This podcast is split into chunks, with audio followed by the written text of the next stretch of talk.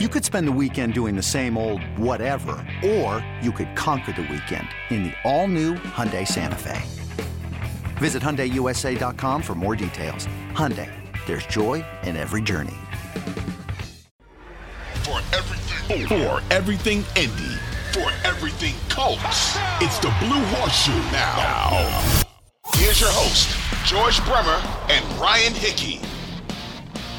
And welcome into the Blue Horseshoe Podcast. Ryan Hickey and George Bremer here with you. A Blue Horseshoe Podcast after dark as we are recording just minutes after the Colts just get smoked by the Cowboys 54 19. If you kind of hear a little laugh in my voice, George, at this point, you just got to laugh to just hide the, the pain because that was that fourth quarter, boy, oh boy, it just, you talk about unraveling. It was ug, ug, ugly, and totally wiped out what was a solid three quarters for this team. Yeah, I think once they got down two scores, that was going to be the fear because once that Dallas defense could just pin its ears back and come after the quarterback, uh, you saw the results turnovers left and right, and, and the Cowboys just racking up points, scoring, I think, 33 points in the fourth quarter, which was a franchise record, I believe. Uh, honestly, I was having flashbacks to that 2011 game in New Orleans uh, where the Saints just absolutely steamrolled the Colts. I think that was the one that actually ushered in the flex scheduling. I, I don't know that for a fact, uh, but it, the timing seems pretty close there. Uh, that, that that's when the league decided they needed the right to to get out of some of these contests. Probably some execs wishing they'd done that this week, uh, but they got a good football game for three quarters, uh, and then everything fell apart in biblical fashion in the fourth quarter. Let's let's play a little game here, George. Because yeah, it's late. This Colts team stinks. The season's lost. They're four and one. So let's just have a little fun at this point.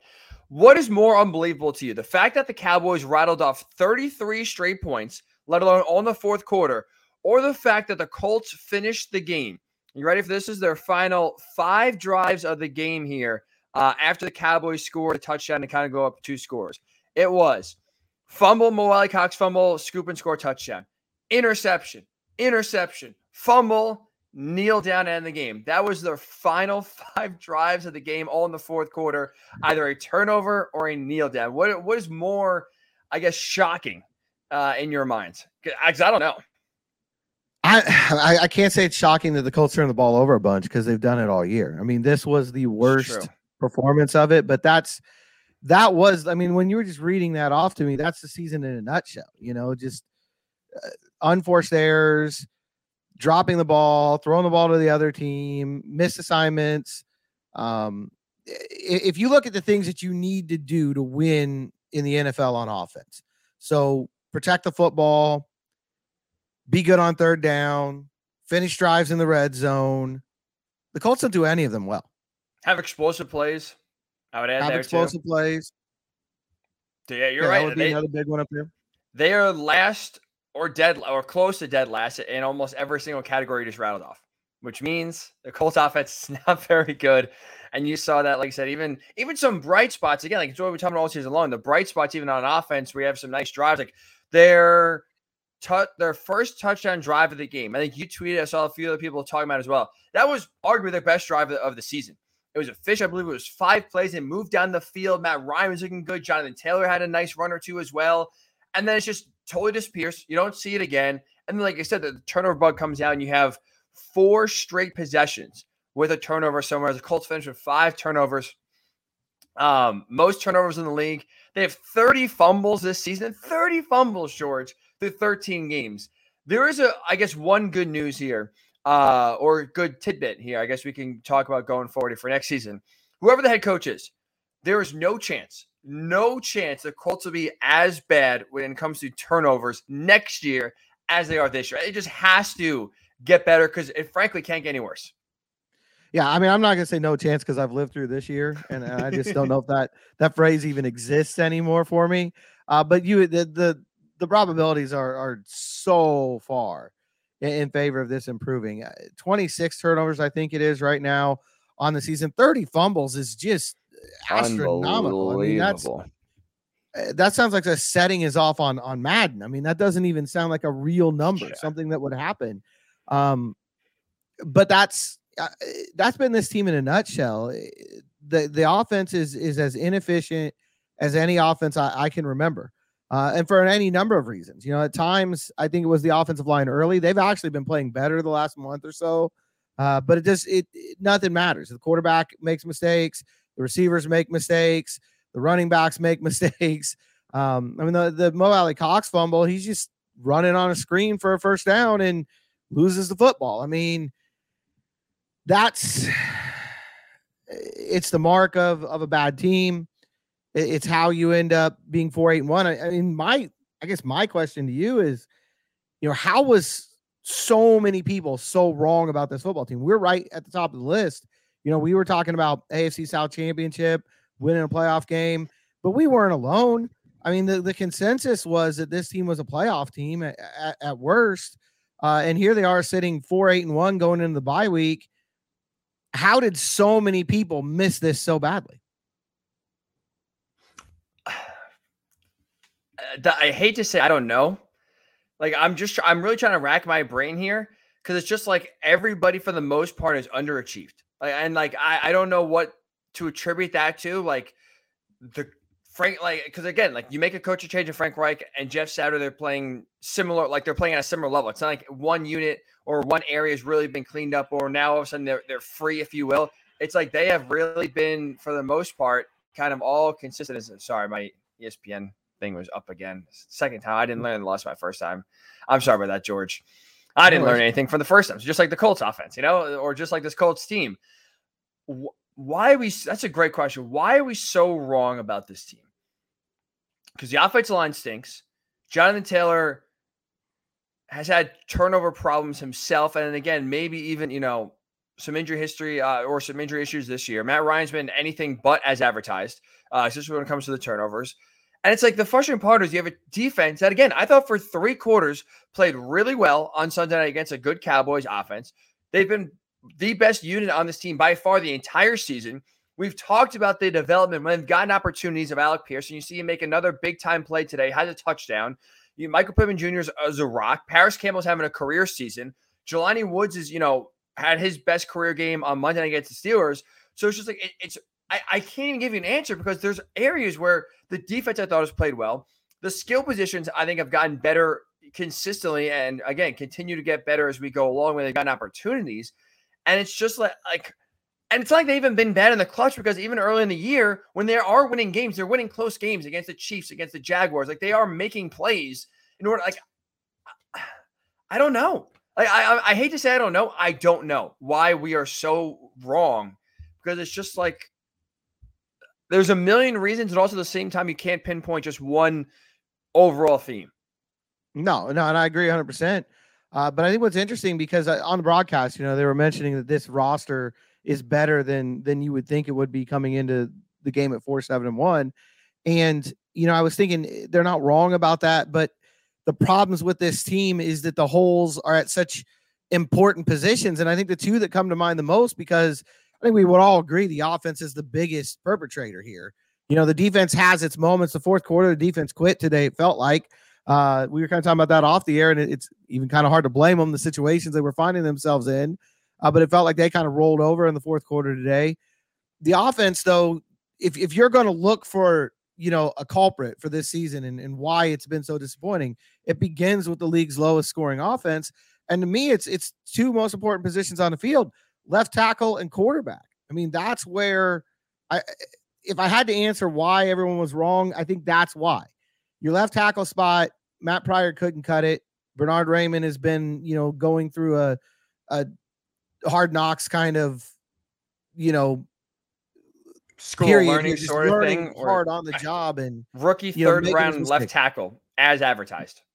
Right, and and he's and he's having the struggles you would expect him to, and then you've got a quarterback in Matt Ryan who was supposed to come in and I think kind of make the plays, uh, make the layups. I think that was the line, the line that, that, oh. that Chris Ballard had, and kind of stay out of you know the, the, the trouble spots. And he hasn't been able to do that. Sometimes it's been on him, and I think sometimes it's been on the guys around him. I mean, he was supposed to have a running game today. It was mostly him, uh, but I think he was supposed to have a running game. You know, he was supposed to be able to come in and, and not put on a cape hand off to Jonathan Taylor, make the few plays that need to be made, convert some key third downs, you know, finish drives in the red zone. And I think too often they, because of the way things have gone wrong all over the place, he's kind of had to go out there and be. You know, he had 58 passing attempts against the Jaguars in a win. That was not the game plan. That was not the blueprint, you know. Um, and I, I think too often they've gotten away from that. And I just think those are the two areas. If if I'm looking at next year and and what you need to improve, those are the two positions to me that are by far at the top of the list. I feel like, especially when it comes to like primetime games and everyone's watching, like sometimes you do kind of get to like some dramatic um conclusions with this team. Like when we're asking, like, why had they failed so miserably this season? You know, like I said, we've been high on them coming into the year and they've obviously fallen short. You're talking about, you know, you hear Mike Tirico, Chris Collins are talking about the talent on this team, and it's not equating to the record that it should be compared to what you have talent wise. I don't think it's like I don't think this team needs a rebuild, and that's the frustrating part. Is just like you look around, it's not like this roster is bad. They've played bad this year, and I don't. I hate using this phrase. So for listeners, I apologize, but this is the best way I can describe it. This is just a bad year. But I, I think you, I think sometimes just the breaks don't go your way. Sometimes like it's just one of those years where you can't really figure it out. Where your best players regress and just have a you know a, a struggle. You know they struggle all season long. You can't really get the breaks go your way. And again, for the most part, the, the breaks have gone against the Colts. They have a few wins, uh, like again, that are close, but for the most part here, whether it's a bad turnover or a bad penalty, we, we talked about, and this offense has really been hampered by that, especially. Yes, you're 100% right. Left tackle, quarterback are the two biggest um, needs to address. Those are not going to be fixed overnight, clearly. When you get a quarterback in the first round or not uh, in the upcoming draft, it's still going to take time to develop. But it's also the same time, like, I still do think the Colts don't have to tear it all down. They do, like, a lot of their best players are still young. Sure, they have a few veterans that they'll probably have to move off of, whether it's free agency or trading them. But it's like, you look around, like, this is a roster that, again, I don't think they are that far away. Um, maybe not, you know, then definitely not next year when it comes to like you know being a, a playoff contender, let's say. But it's like at the same time, like I, I, think you can chalk this year up to just a bad year where some some good teams is just, is just inexplicable. Injury luck doesn't go your way, turnover luck doesn't go your way. You just don't make the plays when you have to. We've seen coaching issues be a problem as well. Like I do, uh, yeah, I just don't think this this team for the most part, like this is a bad season and they've underachieved. I don't think that we have to press the panic button and say the next five years they are in big time trouble because this roster sucks. They have like no players they can kind of build around. No, I agree, and I think you know there's plenty of evidence I think to support what you're saying. That this team beat Kansas City earlier this year. They had Philadelphia on the ropes, and you know that that was one of those games that, like you're talking about, turnover luck. You know, play here, play there. Uh, they win that game, and for three quarters today, they took it to Dallas in Dallas, which is not an easy thing to do. Uh, obviously, it came apart in in epic fashion. I think you could go back to me. The turning point was that near interception by by Isaiah Rodgers, a, a bad throw by Dak Prescott, a chance to to pick a ball off, you know, keep momentum and, and keep things going. They don't pull in that ball, and Dallas goes on to score on that drive. And I think that's the first time they really went ahead by nine uh, you know, to, to kind of push that lead into two score territory. It's funny how easy against a team like Dallas it can go bad that quickly, though. Like, I think you make that interception, it's probably a close game the whole way. But that one play, and I'm not blaming Isaiah Rodgers for this. That's not what I'm trying to set up. It's just that to your point, you know, how close this roster could be. You make that one play, and I think the entire fourth quarter is a different story. I don't think the Colts necessarily win the game, uh, but I don't think they lose it by 35 points either. And it's like that's like I think the most frustrating part of the season is just like also too when you do look at the construction, right? Just go back to that point for a quick second when, you kind of talk about where do they go from here. They are going to need some more like playmakers in general. Now you'll get that back with Shaq Leonard obviously next year, and that could be a huge game changer for the Colts. But we talked about it all year, and again, you you make the point just even with the Isaiah Rodgers, you know, near interception. This Colts team, like they need everything to go their way, uh, the, or or if it doesn't go their way, they, they have a hard time overcoming that. Like that's the the mark of a great team. A great team is able to kind of still find ways to win, even when they get a bad call, or even when they you know get a, a play that's you know that's dropped. Like I was watching the Bengals Chiefs game earlier today. The the early in the I think it was the first half, you had Tyler Boyd drop a wide open touchdown pass, just dropped flat out dropped it. You against most teams against the Chiefs, you lose that game. The Bengals are able to find a way later on in the game to kind of come back and win the game. It's like you just you need to have those kind of players to be able to make those plays in order to still rebound. And that's the thing with the Colts is they kind of need everything to go perfectly. And again, even where it's something so innocuous as just like a, a, a, near interception, they don't get it. It's like boom, then all of a sudden Dallas just goes right to the field, no problem. And then they go on a 33 nothing run, and then you know we're sitting here about a 54 to 19 loss. When like you're right, if that if they make if Isaiah Rodgers makes the play, maybe they're supposed to lose. But it's like okay, maybe you lose by seven or ten, not by uh, 35 points.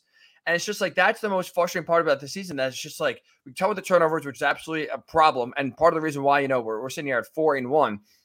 But it's just like they just don't have the players right now to be able to overcome one bad. Eh, you know, they don't have the I guess the erasers, maybe the word I'm looking for, an offensive defense that is able to still like, oh, we didn't get this break, we'll still find a way to win the game. And like they, when you need everything to go your ways, we know George. I think it's part of the reason why this Colts team just they'll hang tough for most of the game, and they can't figure out a, uh, a reason to win. That's why the quarterback position is so important in this league. I mean, most of the yes. things you're talking about, it comes down to quarterbacks. You know, Joe Burrow comes back and makes the play, and the Bengals win this game. Um, this league right now, most games are really close. This, this that's why this 54 to 19 game just you know is is a sore thumb sticking out because it's it's very rare you see anything like that happen in the NFL.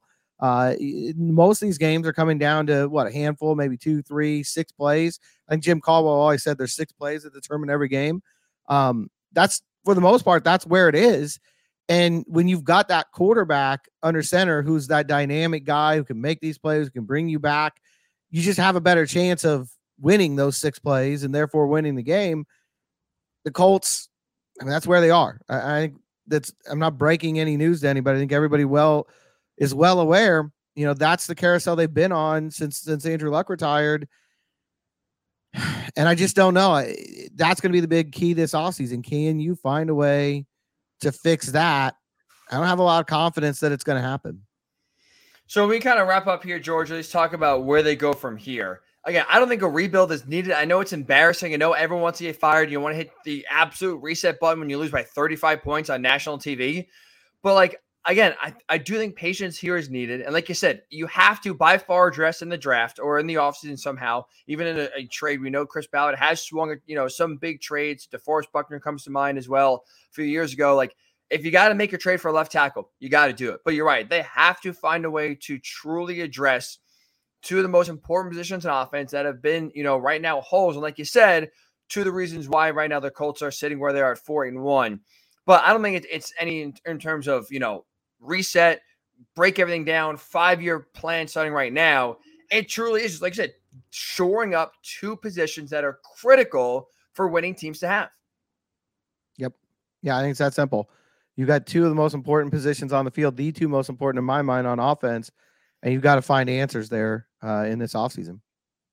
All right, we'll continue here on the Blue Horseshoe Pod uh, in a second. When we do return, George, let's get into Matt Ryan. He was awful. He may have played, and this is this is tough. He may have played his, his worst game of the season this year. We'll get into his features for the Colts Benjamin and what will it look like under Jim uh, Jeff Saturday here going forward. Uh, the final four games he has auditioning as a Colts head coach. We'll discuss kind of his future when the Blue Horseshoe Pod does return. And welcome back into the Blue Horseshoe Pod. Ryan Hickey, George Bremer here with you live after the the Colts do lose to the Cowboys by a score of 54 to 19, outscored 33 nothing in the second uh in the fourth quarter, excuse me. Just the fourth quarter alone, which is something I've never seen before. The Colts finished the game four straight turnovers and then a kneel down all in the fourth quarter. So George, the main man for these out of the five turnovers the Colts had, four responsible for Matt Ryan, three interceptions, another fumble as well. That outside of a Will Fries lucky to kind of graze upon the defender would have been a scoop and score. Um, and Matt Ryan was throwing ducks all game long. Is it time in your mind, with four games left as we enter the bye, to bench Matt Ryan and go a different direction, whether it's Nick Foles or Sam Ehlinger, make another a second benching of Matt Ryan has to come for the Colts here. Yeah, it'll be interesting to see. I think the bye week gives you a real chance to to do it. Um, I think now you've got that opportunity to, you know, kind of reset whatever you want to do. Right. I think that's the one thing about the bye. It stinks when it comes this late in the year because there's not a lot of time to change anything, you know, for whatever changes you make to settle in. And obviously, when you're out of it, the way the Colts are, um, you're probably not thinking about the kind of changes that could send you to the playoffs, obviously. Um, and I think that's the interesting thing here because I don't know. I think Matt Ryan by far had his worst game um, on on Sunday night. Um, you know, th- he was missing some throws even early in the game, missing some open receivers that that could have helped them. Uh, maybe even have a halftime lead. You know, if you're able to com- complete some of those passes, uh, that first interception right before the half is big because it you're down by one and, and you're trying to to move down, maybe get a field goal, take the lead in the locker room. At the very least, you're coming out uh, down just one point, start second half, and you know ball goes off Alec Pierce's hands, but it's thrown high. Malik Hooker, who absolutely destroyed his former team today, comes down with the interception, and the Cowboys end up going down and scoring and taking an eight point lead into the half, which I think was a big. That along with the the near interception by Isaiah Rodgers, I think are maybe two of the biggest moments in this game. Some of the fourth quarter turnovers I'm not that concerned about because the game was getting out of hand and you're just you're to take chances then. It's not that big of a deal to me at that point. Uh, but I, am more concerned with with the fact that he really didn't have. I think at one point he was like one for ten, and some of it. I mean, there yeah. were some drops in there, and there were some other things that weren't going well, but he just wasn't playing well. My other feeling though is we've seen Sam Ehlinger. I don't really know that there's a need to get him out there and see what he is. I feel like you saw enough of that in the two weeks that he was there. And you could throw Nick Foles out there. I don't, I guess I'm back to the point where I was earlier in the year where I just don't think it's going to make a difference. Um, I think it's much more justified now at four, eight, and one than it was at three, three, and one. Uh, so I think if it happened this time, I, I could see it a lot better. I just don't know I don't think the quarterback of the future is on this roster, I guess, is, is what I'm trying to say in a long way. Uh, and that's where I would be really gung ho about, hey, get, you know, get the youngster in there and get him some reps. I, I don't think I don't think the next starting quarterback for the Colts is here right now. I totally agree. I absolutely agree with that.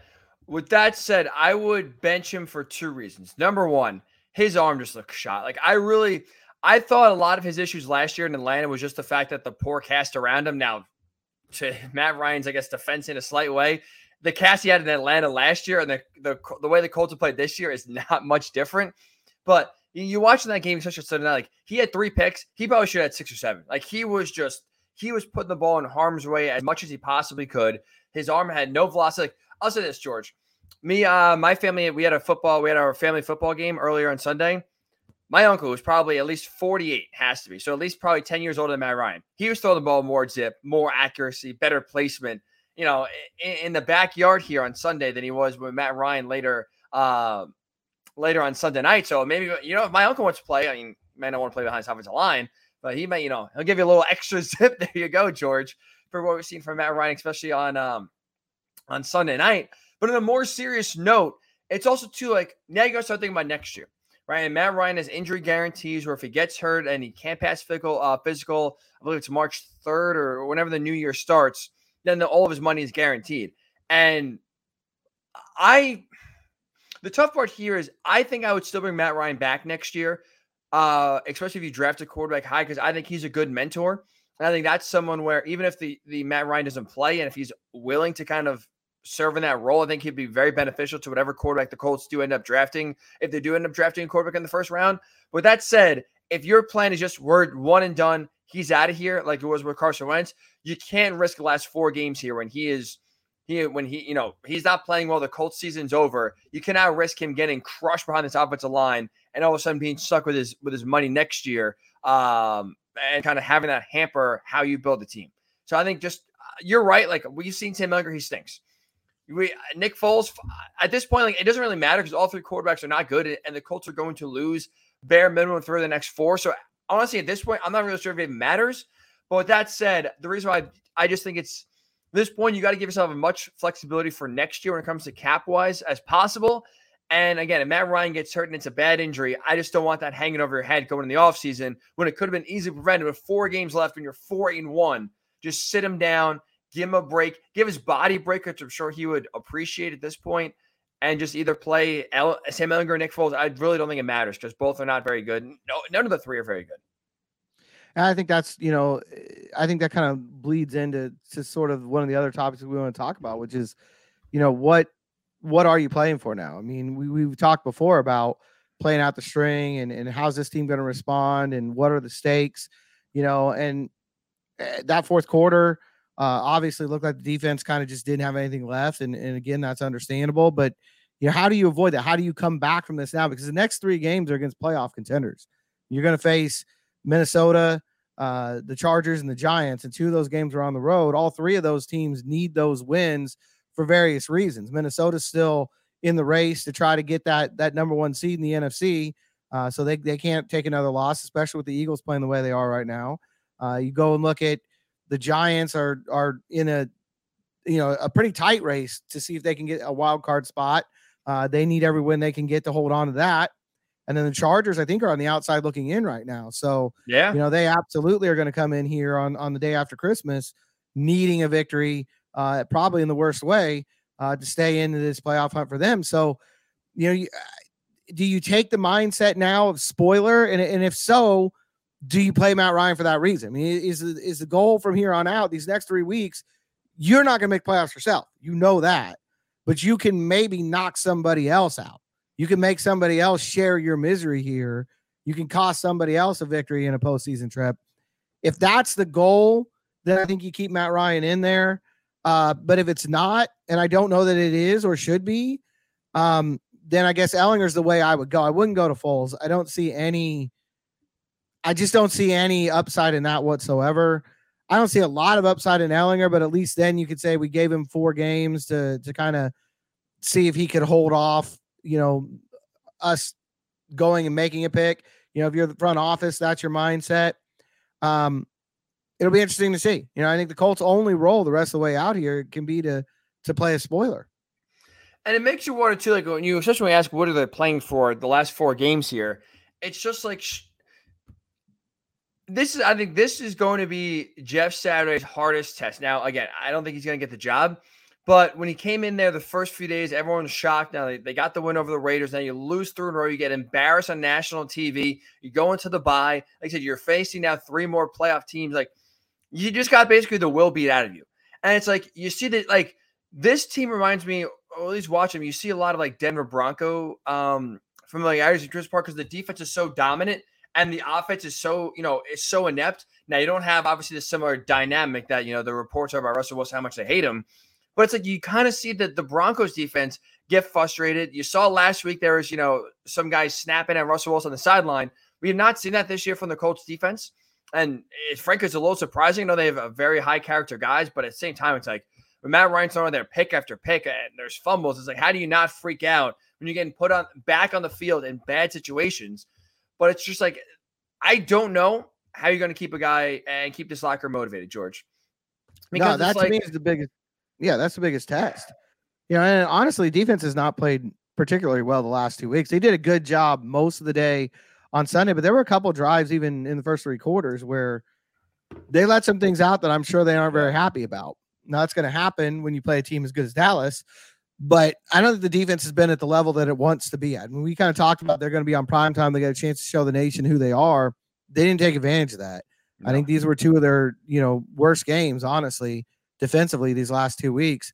Um, and I do think eh, you, you're going to run into a, a, spot with that unit in particular where they're worn down. I, that's human nature. I, I, don't know how long you can keep going out there and, and trying to, you know, hold teams to 20 points. It's still losing games. You know, I think that's it's it's frustrating to watch as a fan or as, as a media member. I can't imagine how frustrating it is to watch on the defensive side. Um, but again, I'm with you 100%. I think, you know, Jeff Saturday was able to come in here and kind of bring some energy that first week and get some guys' attention now that we said at the time that has short shelf life, that's definitely expired. Yeah. What do you do now, you know, to motivate these final four weeks? Do you consider shutting anyone down after the bye? Like, it'd have to be key veterans that you are going to be like I got basically like the, of DeForest Buckner stature, where he's still young, he's still going to be here for a few years, you know, but also at the same time he's going nowhere in the next you know few weeks of this team do you start to consider like it's just a shutdown and just like say, all right, put Matt Ryan on the bench, you know, kind of empty it out a little bit? Like, especially with the buy, I think that that could be the time where you kind of start to scheme like, how can we get more young guys in and more inexperienced players in? Because like, what else? What else are you gonna do? I might try to play some more young guys in some key spots if I have some good questions about them, but I think I would hold off on that until week 18 for competitive balance. You know, like we are talking about, these next three opponents are playing for playoff positioning. And I think uh, the league will kind of frown on the Colts a little bit if, if they if they take their foot off the gas too obviously uh, with these next three weeks coming up. Not that they're necessarily going to cause a lot of problems anyway, but we've seen them do it. I mean, we've seen them knock off a Kansas City team. We've seen them take Philadelphia to limit. So it's not like it's out of the question that they could, you know, cause some problems for some of these teams in the next three weeks. That's I think I would wait till week 18, uh, simply because I think you owe it to the league and you and you owe it to yourselves to, to try to do come out know? here and face like, playoff they, contenders at full strength. Do they owe it to like? Do they? Do you like? I don't know. I don't know if they owe it to the league. To be honest, like again, we're not saying like, like they're not basically taking knees and just throwing the game, or they're not even doing what the Eagles did a few years ago. They they bench with it Jalen Hurts and they put in like uh, I forget his name. So oh, Nate Sudfeld from Indiana, of course. Yeah, Nate. the second half and just just tanking that. But it's just like at this point, like I guess like when like when we talk about what are you playing for, and this is also I think part of the danger, by the way, George, when you make a change. This with, with so much time left when you go to Jeff Saturday, yep. and we talked about it when they made the move to Sam Ehlinger. When you make a move of this stature, and then you go to two guys who are clearly not ready for the job. When you go to Sam Ehlinger after uh, after the Titans loss after Week Seven, when you go to uh, Jeff Saturday going into I think it was what Week Nine or whatever it was, or going into Week Ten after the Patriots loss with no experience, like that is so much time for like the the newness to the shininess to wear off and just their warts to be exposed on a big time level where it's just like that was part of the head scratching moves of both head coach and quarterback. It's that if they did it now, it would make sense. Okay, fine. You got a month left. Throw Sam Ehlinger out there. It's not that big of a deal. When you put him out there with 10 games to go for a guy who's clearly not ready, clearly not the best option, so much can go wrong. Can get so ugly. And when you go to a head coach who has no experience, again, it worked after the first week, but now it's because you know three games in a row, just got embarrassed in the fourth quarter national TV, and you still have a full month to go. It's like that's I think the first we are kind of really now like you didn't really pay for too much in the beginning. Like now, Jim Irsay, now the Colts, now even us, uh, you know, as, as you know, yourself in the media, myself as just you know a fan and fans listening to this pod. That's really where the price is being paid. Like this last month is truly where kind of the, you know you go to pay the piper, if you will, for making these moves um earlier in the year. Absolutely, I agree with that 100. percent I think this season fell apart to me when they benched Matt Ryan after seven games, and then you know everything that followed, firing uh, Marcus Brady, trading Nyheim Hines, and firing Frank Reich. Uh, you did that at a time when you weren't in the position you are now. Uh, and had you waited until now, it would be a totally different situation. I'm with you 100% on that. I think that's part of why I'm kind of in favor of playing the next three games, though. I think two things that that really, to me, they should play them straight up. One is eh, the most important one in, in my mind, what you were talking about earlier this is not a total rebuild situation. You're you're thinking a lot of these guys are going to come back.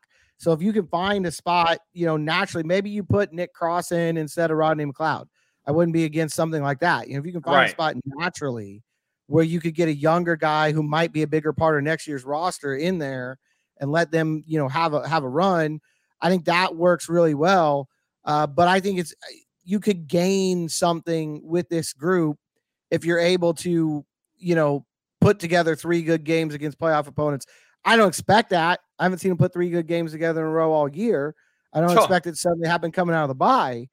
But I think it's the only thing you can take away. I guess as I'm trying in my mind to, to, to just grasp at straws, what can you do over this last month that can somehow help you in 2023, aside from making your draft pick better, which we'll talk about in a minute?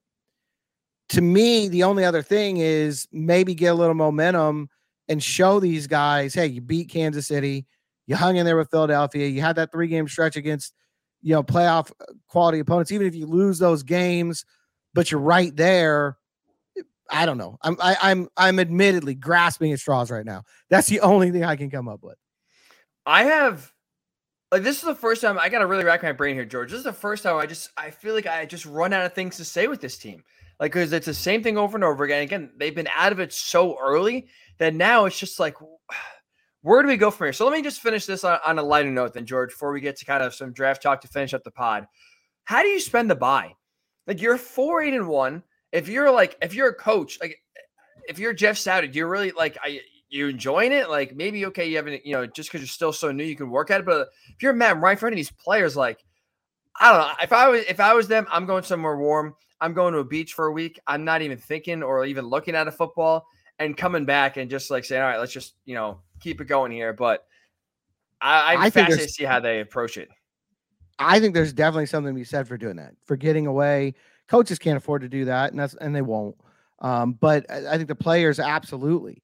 Uh, I think that's part of the problem right now. Yeah, I think you just you're stuck in a situation where things have been so chaotic, uh, and and the season's been so disappointing that I think getting away for a week and going somewhere warm and and you know getting your mind off of football probably the best remedy for a lot of these guys right now. Come back refreshed.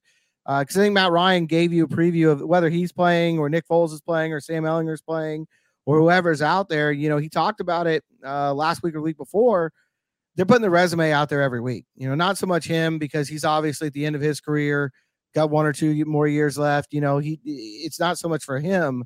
These young guys, if you want a spot here next year or you want a spot somewhere else next year, other teams are watching. You know, these games may not count in terms of your standings and your ability to go to the playoffs, but you know, if you're a guy like Julian Blackmon, for instance, is going to be a free agent here in the in the very near future, other teams are watching, and you can step up and and make plays. You know, at a time now when when all seems lost, I think that's something the young guys. It's important for them. You know, on a personal level, not on a team level, uh, on their own career level. And I think what you're talking about, to me, that's how you get there you go and, and you get away from this for a week and you come back and you look at that last month and just say, you know, things did not go the way we we hope for 13 games. I'm going to put the best four game stretch uh, that I possibly can on film the rest of the way. If you're Jim Irsay, how do you fire? Uh, how do you spend the break? Buying Man. guitars. I, mean, I was looking at a, a, video right now of him like leaving the locker room, going to a golf cart. Didn't say a word. You know, you know how Jim is. He is he can't find enough cameras when they win. That was the man who looked like honestly he was leaving a funeral, George. I, it's gonna be a long week for him. Oh boy. Well, and I think he knows, you know, he, he he got a lot of criticism for this coaching change, and it looked really good in Vegas, but everybody said let's give it some time and see what's happening. And I'm not gonna look, this isn't Jeff Saturday's fault. Everybody loves Jeff Saturday, but I think when you go out on a limb as an owner the way he did, uh, and then you have this kind of performance on a Sunday night and the whole country's watching, it's not going to be a good feeling. Does anyone get fired from this? Like they have like basically no one left to fire. But yeah, yeah, there's no one. I I don't I know. I'm trying to have some sort of fun here. If you're Jim Irsay, watch your team get you know Matt Ryan 35 points I mean, on a, Matt Ryan maybe on the national you know, he's stage. The one. We he's were talking a reactionary guy, as we know. Yeah, I guess you're right. This you're, it's, hard. Yeah, it is. Oh my goodness. Holy cow, George. That is for sure. But hey, oof, I guess we, I will say I am surprised that our, our picks were so far off in terms of well, we didn't think they're going to win. I think what you picked them like 30 to 10 or something like that. I said mm-hmm. I think it mm-hmm. was 27 10. So we picked a, we picked a three score game. Still, we're not even close to those by 35. Holy cow. All right. When we returning on the Blue Horseshoe Pod to wrap it up, some draft talk because, of course, the Colts odds got improved in a big way in terms of climbing up. We'll tell you where they are right now after a week 13 that did, despite the loss. And a lot of fans should be rooting for a loss. It was, even though it was ugly and to suffer through it, it's still in the end a good thing. There was a good day for the Colts overall. I'll tell you why when the Blue Horseshoe Pod does return. As always, make sure you are downloading, liking, and subscribing to the Blue Horseshoe Pod wherever you do get your podcast. Trust us. While the last four weeks of the season may not be the most exciting, the good news is a lot of drama, a lot of speculation, a lot of intrigue is right around the corner, George, in large part because draft season is coming up. The Colts have a new head coach they got to figure out. And it, despite the fact they lost by 35 points, in which they're outscored 33 nothing in the fourth quarter to the Cowboys in their eventual 54 to 19 loss, which I just want to keep saying over and over again. Just it's still unbelievable the final score and how it turned out. It was a good day for the Colts. It was a very good day for the Colts because as we sit here, as they pull up th- uh, Tankathon, which at this point shows you even at week 13, George, that is it's saved to the search engine. So it shows you how busy that that website has been at least for me the last few weeks. The Colts right now at 40 to 1 on the ninth pick. They went from 14 last week. Now they have cracked the top 10 at number nine. It was ugly again. You had to suffer through what was a brutal fourth quarter. Hopefully, for most fans, just turn the TV off, go to bed, and just say goodnight halfway through. But if you stayed to the rest, you earned your uh, you earned your stripes. That's for sure. But either way, you earned right now a top ten pick. Colts sit there at number nine, which is huge right now for this team going forward. No, absolutely. I think there were some really big wins for the Colts early in the in the day. A lot of four win teams picking up that that fifth win. That's the number to watch. If you're a fan, uh, you want as many teams out there to get to five wins as possible because the Colts won't win any tiebreakers with this tie. So uh, they're going to need teams to get five or six wins depending on how they finish this year. Uh, but right now, where they're sitting with four wins, they need everybody to get to five wins, get on up into that that that draft order. Um, you know, it'll be interesting to see. I think they're sitting at, like you said, number nine now. Uh, so it's top 10 pick. That would be the first time since 2018 when they took Quenton Nelson. Um, and that's, you know, the goal is going to have to be to come out of there with a difference maker. I think I'm a little bit different than a lot of the other fans are right now, uh, in that I'm not 100% in on a quarterback. We talked about this, I think, during the midweek pod. Uh, people want to go back and, and check that out. Um, I just don't, there's not a lot of quarterbacks in this draft class that, that I really trust as first round picks and I'm not big on you know drafting the next Blaine Gabbert or Jake Locker or EJ Manuel or you know Christian Ponder, uh, however long you want to go with with that list. Um, so I, I think that you've got to get a playmaker because of what you were talking about earlier. You know, very top of the show. This team right now doesn't have enough people who can erase adversity for them. Uh, and so obviously, if a quarterback fits the mold, then you you do it. You pull the trigger. If the guy's there, it, you're now getting yourself in position to maybe go get him. Uh, I don't think they can get up to number one, but we'll talk about a little bit some some scenarios you know that, that could help them get into the top five. Um, you know, obviously, if you if you really like a guy, now is definitely the time to go get him. Uh, but if not, I don't think there's anything wrong with with getting a top ten talent on this team, whether that's an edge rusher, whether it's a left tackle who's going to play there the next you know 15 years whether it's a lockdown corner who can learn for a year from Stephon Gilmore and and carry on that tradition you know whatever that may be uh, I, I think that that's that's the most critical part of the offseason making sure that you come out of the draft with a blue chip game changer type of player and look, I mean, we talked about this on, on you know uh, on pods in the past. So if you haven't listened, we've done a lot of draft talk recently. Don't worry, a lot more is coming up. So if you missed anything, make sure you do, do check out. You do check out. Easy for me to say. I'm sorry. It's late at night, folks. We're trying here. Um, make sure you do check out previous Blue Horseshoe pods. And when you subscribe and download, you see oh, all the episodes right there. You can catch up for sure. But one team you circled, I think astutely, George, in the last pod that we did, the Chicago Bears, or two pods ago that we did, the Chicago Bears that's a team to watch. That's a team that, you know, the Colts could really, with Justin Fields playing better, could, you know, possibly trade up for. And if the Texans right now sitting at number one, for whatever reason, decide Bryce Young's not our guy, I'm with you. That's the one guy I think the Colts absolutely should jump on. That's the only guy in this draft class right now I feel really good about. You can get to number two and just be one stupid Texans mistake away from getting Bryce Young, that's one where I think you got to circle and have yourself a chance. And you look too, they, they got, you know, the Colts got some help with the, the, the Bears lo- losing, but equally Justin Fields looking good. So again, that kind of decreases their Maybe thought, oh, drafting a quarterback at number two. Denver lost, which means the Seattle pick that they have from the Broncos and that Russell Wilson trade is now sitting at number three. Geno Smith had a great game on Sundays. Well, so again, if you're Pete Carroll, also now maybe thinking, you know, maybe we can punt on a quarterback, trade back, and get, you know, add to the team as well. So you're looking at potentially the team sitting at, or the team sitting at pick number two in the Bears, pick number three right now in the Seahawks, both could pass on quarterbacks, which could be huge for the Colts again in terms of being trade partners. And it's so much, I think it's more appetizing, number one, for the teams to go from, let's say, two to nine or three to nine than where the Colts were last uh, last week at 14. So being in the top mm-hmm. 10 is important where it's a little easier to trade. And maybe it's not a lot, but I think the price does decrease a little bit when it comes to trading assets if you were to make the move. So I think overall, it was a like I said, it was a pretty good day for the Colts. They got into the number nine pick, and the two teams that you are, you know, could possibly trade up with if there's a chance to get a Bryce Young or, or another quarterback that they fall in love with. Both had quarterbacks play well, and both had their, you know, the pick loose. And I said they were two and three. I think all in all, a really good day. Another key element if the Colts front office stays in in in tact uh, in the offseason. I'm having trouble thinking now too as, as we get into the the early morning hours here. Uh, but if that if, if everything stays in place with the Colts front office, which is a big if, and we'll see how that goes in the offseason, there are connections with both of those teams as well. I mean, Chicago's got Ryan Poles, who has history from his Kansas City days with Chris Ballard. And then obviously Ed Dodds has history out there in Seattle, work with John Schneider, work with Pete Carroll. Uh, that uh, those are not small elements in this. You've got some prior history with these front offices. Um, they both might be looking at, at adding multiple pieces instead of just one because they have their quarterbacks. It, it, it could fall into place pretty nicely here for Indianapolis. And nothing to watch. Uh, it's a name I've thrown out a few times, but I think now, especially, it, it bears repeating on this Sunday specifically, is Trey Lance. Because you had Jimmy G break his foot in the game against the Dolphins. He's out for the rest of the year. Now it's going to be the Brock Purdy show.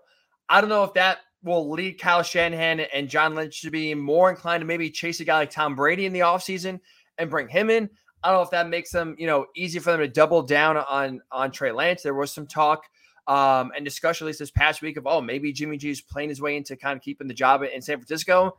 I think that kind of takes a huge blow. But again, that's a guy that is available. You're sitting there at pick number nine, number eight, maybe. I think it does, you know, it could work out in, in the Colts' favor if that's a guy, if they like Trey Lance and say better than anyone else outside of Bryce Young. Again, when you're sitting there inside the top 10, just it gives you more options, George. And that's what really what the Colts, you know, at the end of the day, that's what in the draft thing, it's going to be the overall theme we talk about for the next three, four, or five months is going to be options. I think that's going to really be assuming this is Chris Ballard's, you know, call here, and he's going to sit with the GM at the end of the uh, end of the season going to the offseason.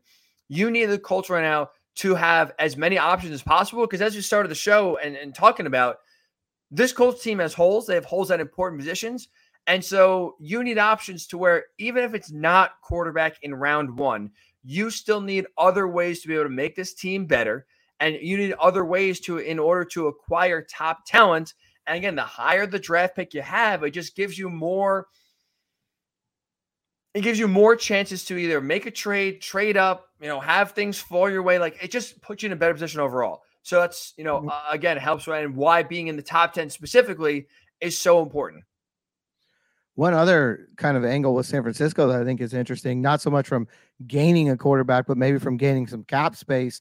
Kyle Shanahan had a really good year with Matt Ryan. So if Garoppolo is is off the table for them and they want somebody to come in and be an insurance policy for Trey Lance, maybe they're somebody who would take on Matt Ryan's contract. I don't know. They've got some cap issues, so it's hard to say. Uh, but there is history there, which also made me think of one other thing that we didn't mention off the top. I just wanted to say this before we go out you know, we talk about Matt Ryan having his worst game in, in the second segment here. Dan Quinn probably had something to do with that. Uh, you know, yeah. the fact that Dan Quinn's the defense coordinator over there on, on the Dallas side, he knows Matt Ryan as well as anyone in, in the NFL. Five years with him there in Atlanta. I think uh, tip of the cap to Dan Quinn, a potential Colts head coaching candidate. I was gonna. He made quite the case. Huh? He made quite the case, forcing five turnovers. Again, a few near misses as well at times confusing Matt Ryan, confusing the Colts offensive line. Now, the one thing, well, and how about we end on a positive, George? Because again, with how bad this was, maybe we'll just end on, on a light note or, or at least a, a, good note here. I thought the Colts offensive line, all things considered, played a, a really good game for the most part. Had Jonathan Taylor get some rushing lanes, especially early on in the first half. That, you know, we saw some longer runs we haven't really seen so much this season. Matt Ryan had some time. He sacked three times in the game. Uh, but for the most part, again, when you're talking about the league leader in sacks uh, as a team and the Cowboys coming in with, I think it was 45 sacks or 47 on the season. Getting only three is pretty solid. Micah Parsons was invisible. Like uh, that was the guy we thought he'd have 10 sacks, you know, going against the likes of Matt Pryor, who actually played way more than I ever anticipated, uh, eh, filling in for Braden Smith. But it was Dennis Kelly and Matt Pryor kind of doing a tag team there at right tackle. Look at that compared to, you know, again, a third round rookie at left tackle. I would say all things considered, this offensive line, it's slow and small improvements. George again, it gets overshadowed when you lose the way you did, and you have five turnovers and you give 54 points. But I, I, would say it's again another small step in the right direction for this team, and it's kind of what we talked about when Je- uh, when Jeff Saturday was hired. Mm-hmm. If by nothing else, forget wins, forget you know intensity and spirited play and this offensive line just continues to get better under Jeff Saturday's reign in, in the eight games he's here uh, in India's head coach. Massive win, and he I would say job uh, job accomplished for Jeff Saturday. I was going to say, I was going to give you tip of the cap there because you said that the week he was hired. You know, I don't care what his record is. I don't care how anything goes over the, the next eight games. If Jeff Saturday fixes the offensive line, it's worth it. And, and I think um, he's moving in that direction. You know, it's not fixed, uh, but they definitely have been better. I think each week uh, that, that he's been here. And hopefully, you know, there's some things that they've learned. I know they've talked about different tips of the trade that, that, that they've picked up that they can carry on with them next year. And maybe that's, you know, I'm grasping at straws earlier for for what kind of carryover there is for 2023. Maybe that's it. The offensive line, if they can get some confidence under them and they can come out next season and, and build on this and have a good season, that in and of itself would go a long way toward turning things around for this football team. Absolutely, because like we've said before, in a large part of this year, right? If, they, if you can't have an offensive line block, you don't really have an offense. And so slowly, sure, maybe not as as you know much of uh you like at, at the pace, but either way, again, if it's slow building, so you can carry some things to the offseason, major win, major, major, major win for the Colts right here, uh, coming off of a 35 point loss. It's funny, it's hard to put major win um, when coming off of again a, a 54-19 loss, but we did it twice when it comes to draft stock and now when it or draft status. And now when it comes to this outside line play, so look at that. We're going to find ways to be optimistic here, not just for optimistic sake, but just to keep everyone from going crazy and just having all a doomsday um, around this team. Because uh, right now they give you no reason for hope, George. So we're going to try to provide the hope for you uh, talking about a team that, as again, has just sucked it all out of you. That's for sure. Coming off of a 54 19 loss on Sunday night football to the Dallas Cowboys. The Colts are now 4 8 and 1. So it is a bye week coming up this week. So it's going to be a little different Blue Horseshoe Pod. We will have just one podcast this week. Will it will be released on Wednesday. It's going to be like a State of the Union. This is going to be a very interesting State of the Union, George, if you will, kind of just going over everything with this team so far that we've seen for the first 13 weeks. But kind of taking you know a bigger look, a, a step back, and addressing so far, kind of, and maybe trying to answer some of the questions we asked earlier in the pod of why has this team gone like you know what has gone wrong, what position groups can we point to that has you know been good, been bad, that need improvement. It's kind of just going to be an overall address of this Colts team through 13 weeks. So that will be um, mostly painful, I will say, when you're doing kind of a, a post mortem while the, the team is still alive, if you will. But uh, that should be very interesting. So we'll get that out to you again on Wednesday. Uh, but otherwise, enjoy the week off. Uh, enjoy not having a, weekend filled with Colts disappointment whatsoever. So that could be that could be good. Whether it's just watching football outside the Colts, whether it's you know hanging out with the family, doing what what you know your husband or wife wants to do, whatever it is, the Colts will not ruin your weekend. So with that said, George, that's a win. Well, that's a third major win. We're going into a week where the Colts cannot ruin it. How about that? Can't beat it. Can't beat it. Enjoy the bye uh, and and just take your mind off football for a little while. Uh, enjoy the bye, enjoy the time off, folks. We'll talk to you on Wednesday. I appreciate, as always, you listening, especially if you're making this late for this Colts After Dark pod. You really are a diehard fan, and we do appreciate you listening right here. So have a great bye week. We'll talk to you Wednesday right here on the Blue Horseshoe Pod.